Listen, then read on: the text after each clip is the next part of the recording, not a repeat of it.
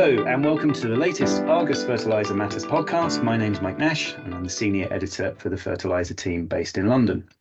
Now, today on the show, we're going international and we're looking west of Suez. And I'm very pleased to be joined by Jasmine Davis, who is editor of the Argus North American Fertiliser Weekly Report, and Flavia Bohone, Argus Agriculture and Fertiliser editor for the Brazil Grains and Fertiliser Report. Jasmine's rise through the Argus ranks has been nothing short of meteoric. From joining the company in 2019, initially as an intern, she moved up the chain rapidly to become market reporter, then deputy, and finally editor in October of 2022, managing the US fertilizer team in Houston. She holds a BSc in political science from the University of Houston while Flavia has been with Argus since May 2019 and has been instrumental in the development of our fertilizer and agricultural coverage in Brazil out of the Sao Paulo office. Flavia began her journalism career back in 2000 and has held various editorial positions with companies such as Bloomberg and Thomson Reuters before joining Argus. She holds an MBA in finance from the FAI Business School. Jasmine, Flavia, welcome to the podcast. It's great to have you both here. Thank you, Mike. It's great to be here with you and Jasmine. Thanks, Mike. And hello, everybody. Jasmine's joining us from Seattle, so it's still early in the morning. But anyway, we'll plow on. So, we wanted to look in this podcast at the US and the Brazilian markets. They're very much prime moving markets in what we tend to refer to those markets west of Suez. They're very important in terms of both their domestic industries, their fertilizer sector, but also they're huge import markets for nitrogen, phosphates, and potash. And not only that, but what happens in the US and Brazil both affects global markets and ripples out across the world. But there's a certain symbiotic relationship between the two in that they often compete for imports, and what happens in one market often affects the other. So, Jasmine, if I could turn to you first, can you just, in very brief terms, explain just how important the US fertilizer system is to the global market and some of the sort of idiosyncrasies of the US market? Of course. So, the US is a key producer and importer of several different fertilizer products, namely urea. We're also a main producer of phosphate and potash, especially if you consider our northern Canadian neighbors. As you had mentioned earlier, we do have an interesting dynamic with Brazil where we are often competing for those tons. So, in that regard, the US does follow global trends pretty closely. And the point from which we're doing that is often centered around the New Orleans market. So, that is our key import market and product that is used in the US but not produced domestically is typically brought in either through New Orleans or the East Coast. And when it's brought in through New Orleans, it is barged north to various river terminals along our fairly extensive river system. So, much like any other market, we are highly seasonal, and our peak in season demand is typically arising around the mid, fourth, and second quarters. So, in the periods leading up to those spring and fall application seasons, we're very focused on drawing in imports and then executing these fill and prepay programs, all of which are geared toward helping build those inventories in anticipation of our peak agricultural windows. That's great. Thanks, Jasmine. I think it's also important. I should mention that there is a slide deck that's available with this podcast. And one of those slides actually highlights both the main agricultural areas and that extensive river system. And I think, just as an aside, that whole barge price, that New Orleans NOLA barge price, it's one of the few domestic prices globally that is still seen as a kind of a benchmark, isn't it, Jasmine? Yes, it is. And I think, forgive me if I'm wrong, I'm pretty sure that New Orleans urea price specifically might be our most liquid global price. Yes, I think it probably is in terms of the transparency and the liquidity in that market. And that's one of the reasons why we obviously launched the daily prices as well, because it does move so often. So it's one of the most well documented prices globally. But I think it also, you know, that ability to attract imports, whether imports work, is the other factor. And obviously that ties into relative to where Brazilian CFR values are as well. Flavia, if I can just bring you in too.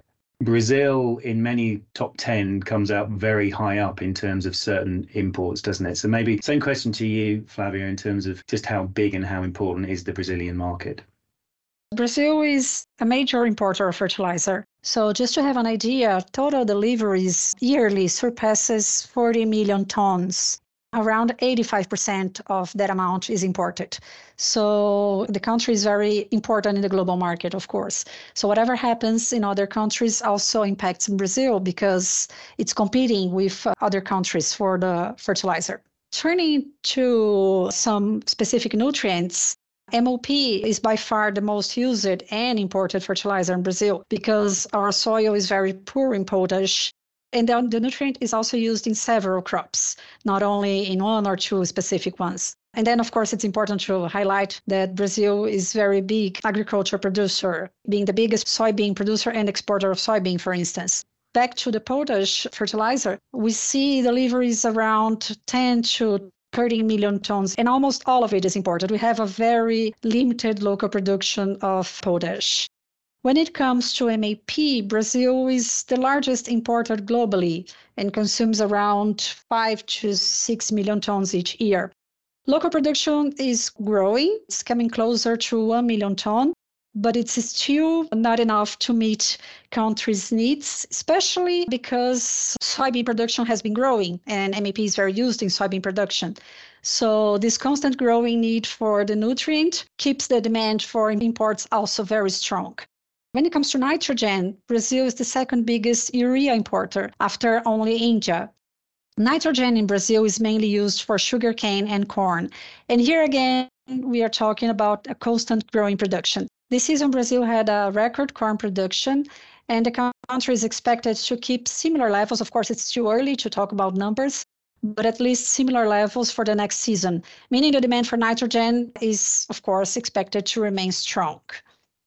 Thanks, Larry. And I think as well, it's again, it's probably worth saying, and a bit, a little bit like the US NOLA price. When people always used to ask me, like, what is the price that's the best barometer of a certain market? We would often say Brazil because it's very much a free market. It's very much a spot market. Almost anyone can sell there. There are no real barriers to trade. It's very liquid. So it's very representative of potash prices, of, of MAP prices, and of urea prices. So it's very much a a kind of a benchmark and features in again in many of our daily prices. If we could just move now back to Jasmine. So, Jasmine, we've talked a little bit about the importance and the relevance of the US market. Maybe if you could give us a, a quick flavour of how the N, P, and K markets are actually looking in the US as we move towards the end of the calendar year.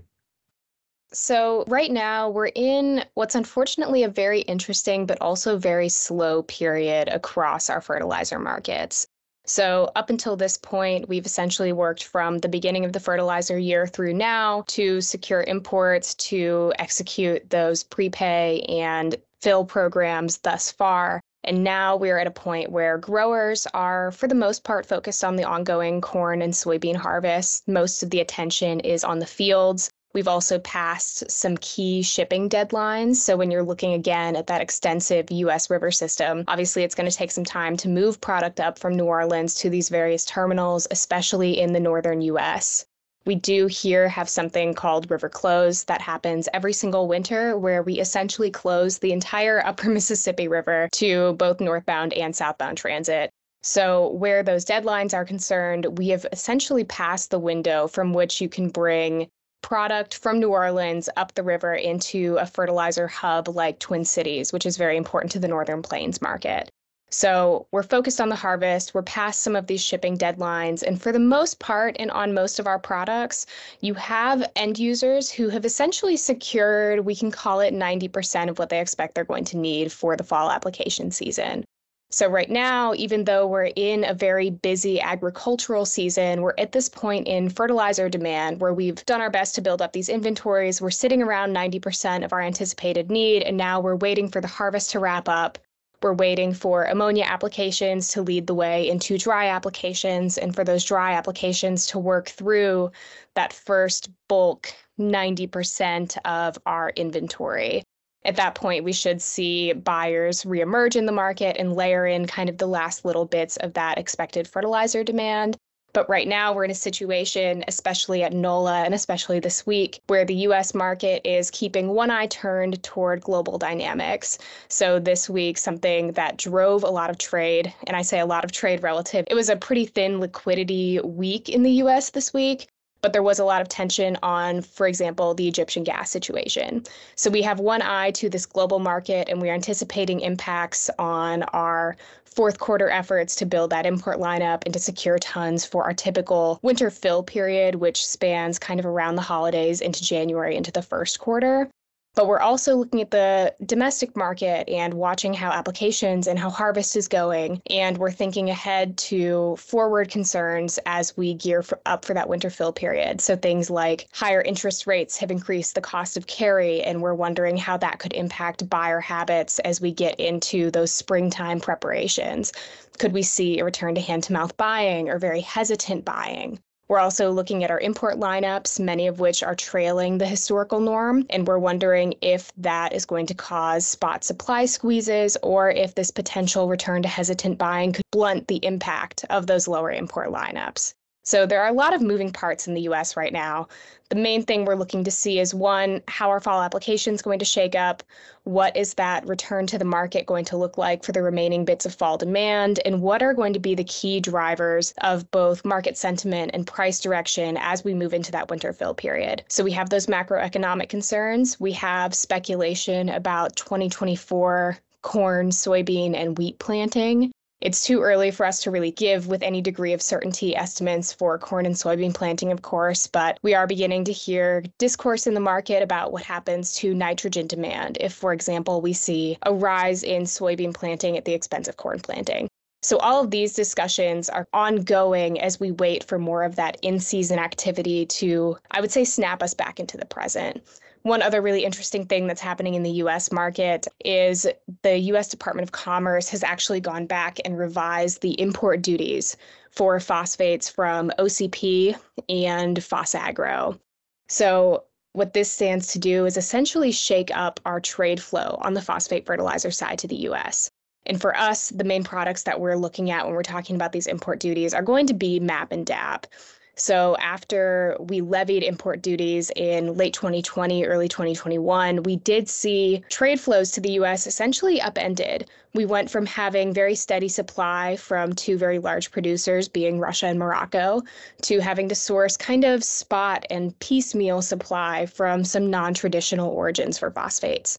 So we did essentially normalize or reach a new normal trade flow when it comes to DAP and MAP. But with these revised import duties, namely what is essentially a prohibitive rate for imports from PhosAgro and a significantly lower rate for OCP, we could see a situation where PhosAgro ceases shipments to the US. This is what the market expects will be likely given the increase to their rate. And there's also still some uncertainty as to whether the lower rate is going to bring OCP back into the US market. So we have seen a lot of imports from Russia in the past couple years, even though there was originally a duty levied after the result of these initial investigations. But we could see another shakeup to those trade flows. So that's something that the phosphate market is, of course, keeping an eye on as we move into what is the preparation for spring going to look like. Thanks, Esme. For listeners, just to clarify, OCP is the Moroccan phosphate producer. PhosAgro is a Russian phosphate producer up until relatively recently, the US was sort of relatively self sufficient in its phosphates, but over the last few years, it's become a major importer and its, its, local producers tend to concentrate on domestic and regional markets. So that has been a, in the first place, the, the US becoming a major importer was a big change in trade flows, really from sort of the early sort of 2013, 2014, and the managed decline of the phosphate sector within in the US as rock reserves decline and also environmental pressures are brought to bear. Flavia, you've got to follow that. How does the Brazilian market shape up at the moment for NP and K? In some sense, uh, some things are similar to what Jasmine said in US. Like eyes are turned to the international market. So what happens with gas situation in Egypt, for instance, because of course this may affect global prices. But in Brazil, talking about a specific market, the moment is of low liquidity. Usually at this point, we'd be seeing more uh, movement and more demand in the nitrogen market for the winter corn. But corn prices have been falling a lot this year, making the barter rate less favorable for Brazilian farmers. So, just to give an idea, given the current level of fertilizer CFR Brazil prices and corn prices in the city of Rondonópolis in Mato Grosso state, which is Brazil's biggest grains and oilseeds producer, farmers need currently to commit around 65 or 66 bags of corn to buy one ton of fertilizer. One year ago, to have an idea, this ratio was 48. And if you go back to the first week of November 2020, for instance, farmers needed to commit 28 bags of corn to buy one ton of fertilizer. So, with this, the purchases have been delayed as buyers hope for lower fertilizer prices and higher corn prices to give a more favorable barter rate. This delay is also holding deals for potash that has low demand right now. And besides this low demand in Brazil, global producers say there's also fuel availability for loading this year. Now, when it comes to MAP, it's a low season at this moment. We see some demand, but only in domestic market. We don't see this demand for imports because there's no time for imports to meet these last minute needs for soybean planting. Soybean planting in Brazil is now currently underway. So to meet this last minute demand, only product that is already available locally. And also, it's important to highlight that Brazil is very big and uh, the main production areas are located in the middle of the country, not in the cities near uh, ports. So it takes a very long time for a product to go to the farms. So, of course, there's no time for import for this soybean season. So, the few demand that we see is for product available domestically. Thanks very much, Flavia, for that. If we could just go back, you mentioned the, the, the barter rate term. Maybe not all listeners are going to be familiar with what that means. Can you just briefly describe what the barter rate means? And because it's quite it's quite unique to the Brazilian industry, isn't it? Yes, it is. Well, barter rate is a financial instrument Brazilian farmers use to buy inputs, namely fertilizer, seeds, and other chemical products needed to plant the crops. Usually, what happens is the farmers negotiate with trading companies a certain amount of bags of soybean, corn, cotton, whatever the crop is, for one ton of fertilizer, a basket of NPK. And this is the main finance instrument for farmers in Brazil. So that's why it's very important when you talk about price is to uh, mention what is this ratio of bags of corn or soybean for one ton of fertilizer. Brilliant. That's a great explanation. Thank you, Flavia. Just lastly, I think we'll just pull this together now. Jasmine, we talked a lot about the US market and where we are now. Very briefly, how do you see the next sort of 30 to 60 days panning out for, for US NP and K? So, as we look in near to medium term forecast, a lot of what we see in the US market is really going to come down to the results of the current fall application season. So, by all reports, we're expecting to see essentially near normal application levels across products. There are some spot concerns when you look at ammonia applications. We are hearing of some difficulties in certain parts of the Midwest with dry soil that could limit ammonia applications. So we have little concerns like that. We have this question mark surrounding the import duty situation with Morocco and Russia on the phosphate side of things. There is some confusion in the market on who will essentially exit the US market share and who will return. So the change in phosphate import duties and subsequent trade flows should be a key driver of that market moving ahead. I think one thing the market can agree on is that assuming things go according to plan this fall application season, of course, that will ultimately come down to the weather, but assuming things do go according to plan, we don't expect to see a lot of carryover in the market. So when we're looking at this potential upset to the trade flow, that's really going to drive what happens in the phosphate market moving ahead to this sort of spring preparation period because our replenishing of those inventories will be so dependent on what our import lineup ultimately looks like. Otherwise, kind of in a non market specific way, we are looking again at those larger macroeconomic concerns, the main one being are there enough macroeconomic challenges in the US right now that we could see this return to hand to mouth buying and all the consequences of that shift in buying behavior? So, something like instead of seeing bulk buying in the winter fill period and the normal levels of volumes traded in, say, the first quarter, could we see a return to this kind of slower, piecemeal, buy it as we need it pattern of behavior from buyers, which we saw this spring. And typically, this is associated with blunting the impact of demand on upward price momentum at the port, but it can also lead to some supply shortages inland if you end up in a situation where your inland inventories have not been replenished in time because of that slower and more hesitant buying behavior. So then we get into a more peak demand season, and suddenly there is just not enough supply to go around. So there are a lot of moving parts in the way of just sentiment and these import duties investigations and these potential changes to our import lineups that should ultimately drive market dynamics moving into 2024. But as far as near term prices go, typically as we get into the peak season, we do begin to see a divergence between the NOLA port price and the inland river terminal and delivered prices. So as I mentioned in a fairly long winded response earlier, we are past the peak shipping window for moving barges inland. You can definitely still move a barge into the southern US from NOLA, but your access to the upper Mississippi River has essentially been cut off, and we're also facing some pretty extensive logistics challenges, which are manifesting as much longer delivery times for barges moving north from NOLA. So the shipping could be a problem when it comes to resupply for the fall.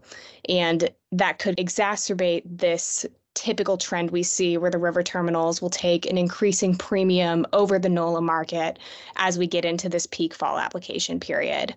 Moving on from there, I think most markets expect to see either stable to softening as we move into the end of the year and we turn our attention toward the holidays and toward these winter fill programs. Typically, we don't retain our in season premium as we exit this timing. We don't mind long winded Jasmine. I like that. That was great. Thank you. I think it's important, again, referring to the listener just to the slide deck that accompanies it. The map on the right hand side of the US slide shows that river system and just how much some of those regional terminal prices can disconnect from NOLA. It's not a simple NOLA plus freight because of the regional shortages or length in, in those particular markets. Flavio, if I could just finally pass to you in terms, how do you see Brazil shaping up over the next couple of months? Right now, I think the main expectation is regarding the hump up in nitrogen demand for winter corn. As the window is coming to an end, we already expect to see some deals being pushed into early 2024 because of the price situation that I mentioned before. However, this may cause some logistical bottlenecks and potentially also increase prices for truck rates in the beginning of next year. So it's also more of a risk as these purchases are delayed into early next year. And also, when it comes to new uh, shipments for corn, for winter corn, what we must see uh, is more of uh, urea now and not ammonium sulfate because it comes mainly from China and there's no more time for that. So, what we'll see is probably more urea demand for the next few months.